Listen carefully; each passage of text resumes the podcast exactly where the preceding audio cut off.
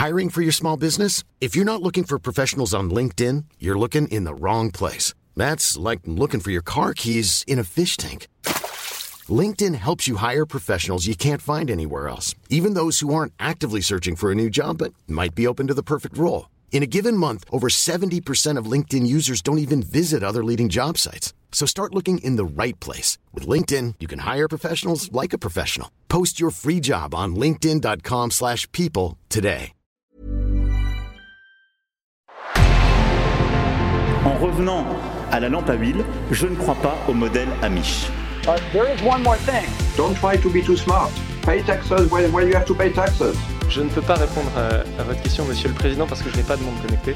And that was a big mistake, and I'm sorry. Welcome to the Cybertruck Unveil. Voilà, je suis localisé en Allemagne. Signaux faibles, le podcast de siècle digital qui décode l'actualité du numérique. Bonjour à toutes et à tous, nous sommes le lundi 10 octobre 2022. Aujourd'hui, nous allons parler de 4 actualités. Alors voici tout de suite le sommaire. Joe Biden a signé un décret pour protéger les données partagées entre les USA et l'Europe. Epic Games et Match Group, eux, veulent étendre leur poursuite contre Google en Californie. Troisième actualité du jour ensuite, sachez qu'exiger des employés qu'ils allument leur webcam est une violation des droits de l'homme selon la cour néerlandaise. Et enfin, Uber signe son retour dans le monde des robotaxis. Voilà pour les sujets qu'on va aborder aujourd'hui. Allez, on n'attend pas plus longtemps, c'est parti tout de suite pour la première information, un décret pour protéger les données partagées entre les États-Unis et l'Europe.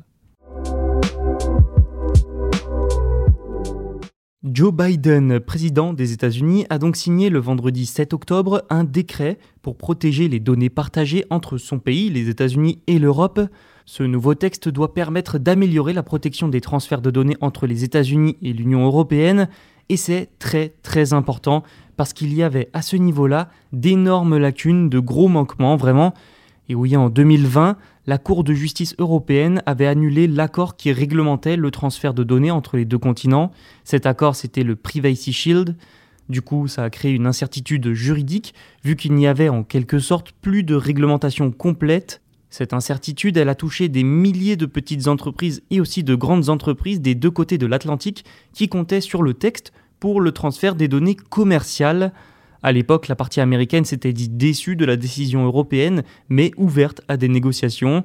Et voilà que la semaine dernière, un début de solution est apparu avec ce décret. Mais alors, il fait quoi ce décret? Alors concrètement, il doit permettre aux citoyens de l'Union européenne de pouvoir demander réparation auprès d'un tribunal indépendant, un tribunal qui sera donc composé de membres extérieurs au gouvernement américain. Cet organisme de régulation aura je cite le décret, toute autorité pour statuer sur les demandes et ordonner des mesures correctives si nécessaire. Et avant ça, avant le tribunal, chaque plainte sera le sujet d'une enquête, une enquête menée par l'officier de protection des libertés civiles du bureau du directeur du renseignement national, c'est très long comme titre. Notons aussi qu'à travers ce décret, Joe Biden exige de la communauté américaine du renseignement qu'elle mette à jour ses, je cite encore, politiques et procédures afin de les adapter aux nouvelles protections de la vie privée prévues par le cadre.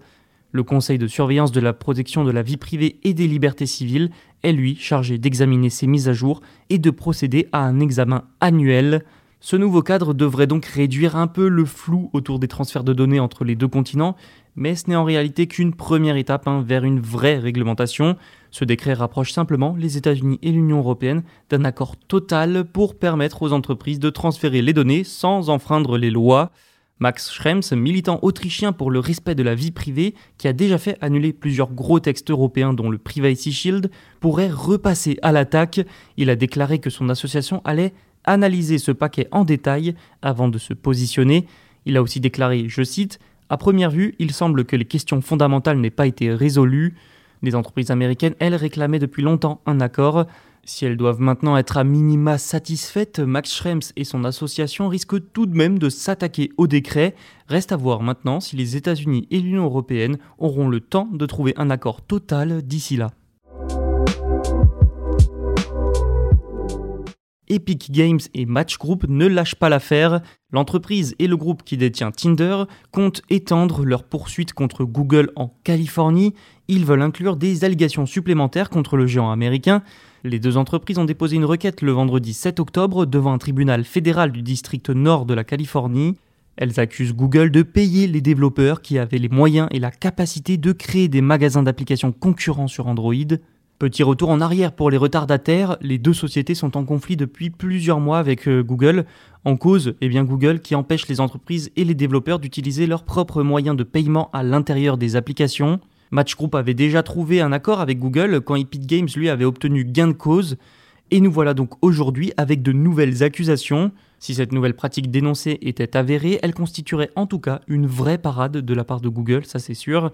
Plus précisément, Epic Games et Match Group pointent du doigt des accords comme le Project Hugh, plus tard appelé Apps and Games Velocity Program, il a vu Google dépenser des millions de dollars pour garder certains des développeurs les plus populaires d'Android sur le Play Store. Selon les deux entreprises, Google a par ce projet commis une violation de la Sherman Act, la principale loi antitrust américaine, rien que ça.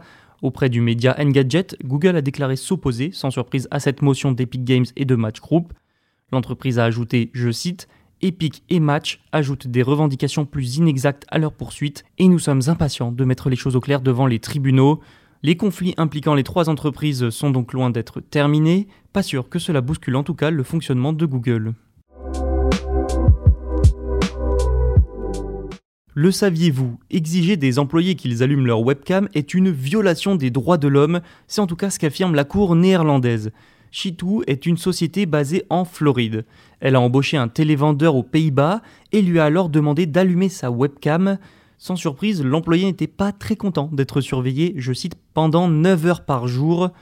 Et ça entrait dans un programme qui comprenait même le partage de l'écran et donc la diffusion aussi de sa webcam en continu. Il a refusé et il a été licencié. L'entreprise a invoqué pour ça un refus de travailler et de l'insubordination. Sauf que, sauf que, pas de chance pour Chitou, le tribunal néerlandais saisi n'était pas d'accord avec les motifs invoqués. Il a même statué, je cite encore, que les instructions pour garder la webcam allumée sont en conflit avec le respect de la vie privée des travailleurs. Finalement, dans son verdict, le tribunal ira jusqu'à suggérer que l'existence de la surveillance par webcam est une violation des droits de l'homme. L'employé en question a rapidement porté l'affaire devant les tribunaux de son pays pour licenciement injuste, et ce dernier a donc statué en sa faveur, et ce verdict inclut le paiement des frais de justice de l'employé, des arriérés de salaire et une amende de 50 000 dollars, sans oublier une ordonnance pour lever la clause de non-concurrence de l'employé, et ce n'est pas fini, hein, puisque l'entreprise doit aussi payer le salaire de l'employé et les jours de vacances inutilisés. Et cette affaire, elle est importante parce qu'elle pourrait faire tout simplement jurisprudence. Dans un monde où le télétravail devient une norme, ce genre de cas dans un tas de pays va sûrement se multiplier et la décision néerlandaise pourrait donc servir d'exemple. Uber est de retour sur le marché des robotaxis. L'entreprise de VTC s'associe à Motional pour lancer des robotaxis à travers les États-Unis.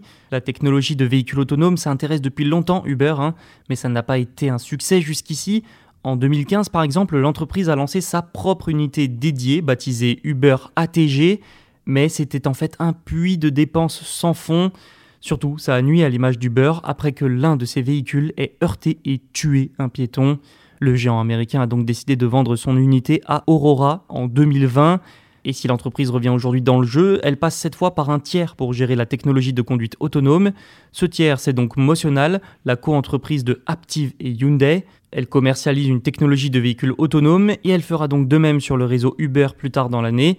L'accord d'exploitation entre les deux entreprises porte sur 10 ans et il doit permettre le déploiement dans les grandes villes d'Amérique du Nord. Il y a un an, les deux sociétés avaient déjà conclu un accord, mais cette fois pour tester la livraison autonome à Santa Monica. Ce nouvel accord mettra en avant les véhicules autonomes entièrement électriques Hyundai Ioniq 5 de Motional. Uber, de son côté, a déclaré que l'intention n'était pas de remplacer les conducteurs et les coursiers actuels par des véhicules autonomes, mais plutôt de créer un réseau hybride.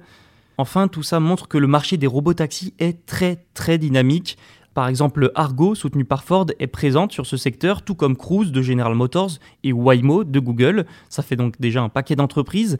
Il faut donc s'attendre à voir les robotaxis se multiplier rapidement sur les routes américaines dans un premier temps, mais ça va sans doute s'étendre très vite à d'autres pays. Merci d'avoir écouté cet épisode, j'espère qu'il vous a plu. Les autres sont disponibles sur siècledigital.fr et sur les plateformes de streaming. Vous pouvez aussi vous abonner et nous laisser une note. À demain pour un nouvel épisode. Hey, it's Paige DeSorbo from Giggly Squad. High quality fashion without the price tag. Say hello to Quince. I'm snagging high-end essentials like cozy cashmere sweaters, sleek leather jackets, fine jewelry, and so much more. With Quince being 50 to 80% less than similar brands. And they partner with factories that prioritize safe, ethical, and responsible manufacturing. I love that. Luxury quality within reach. Go to quince.com slash style to get free shipping and 365 day returns on your next order. Quince.com slash style.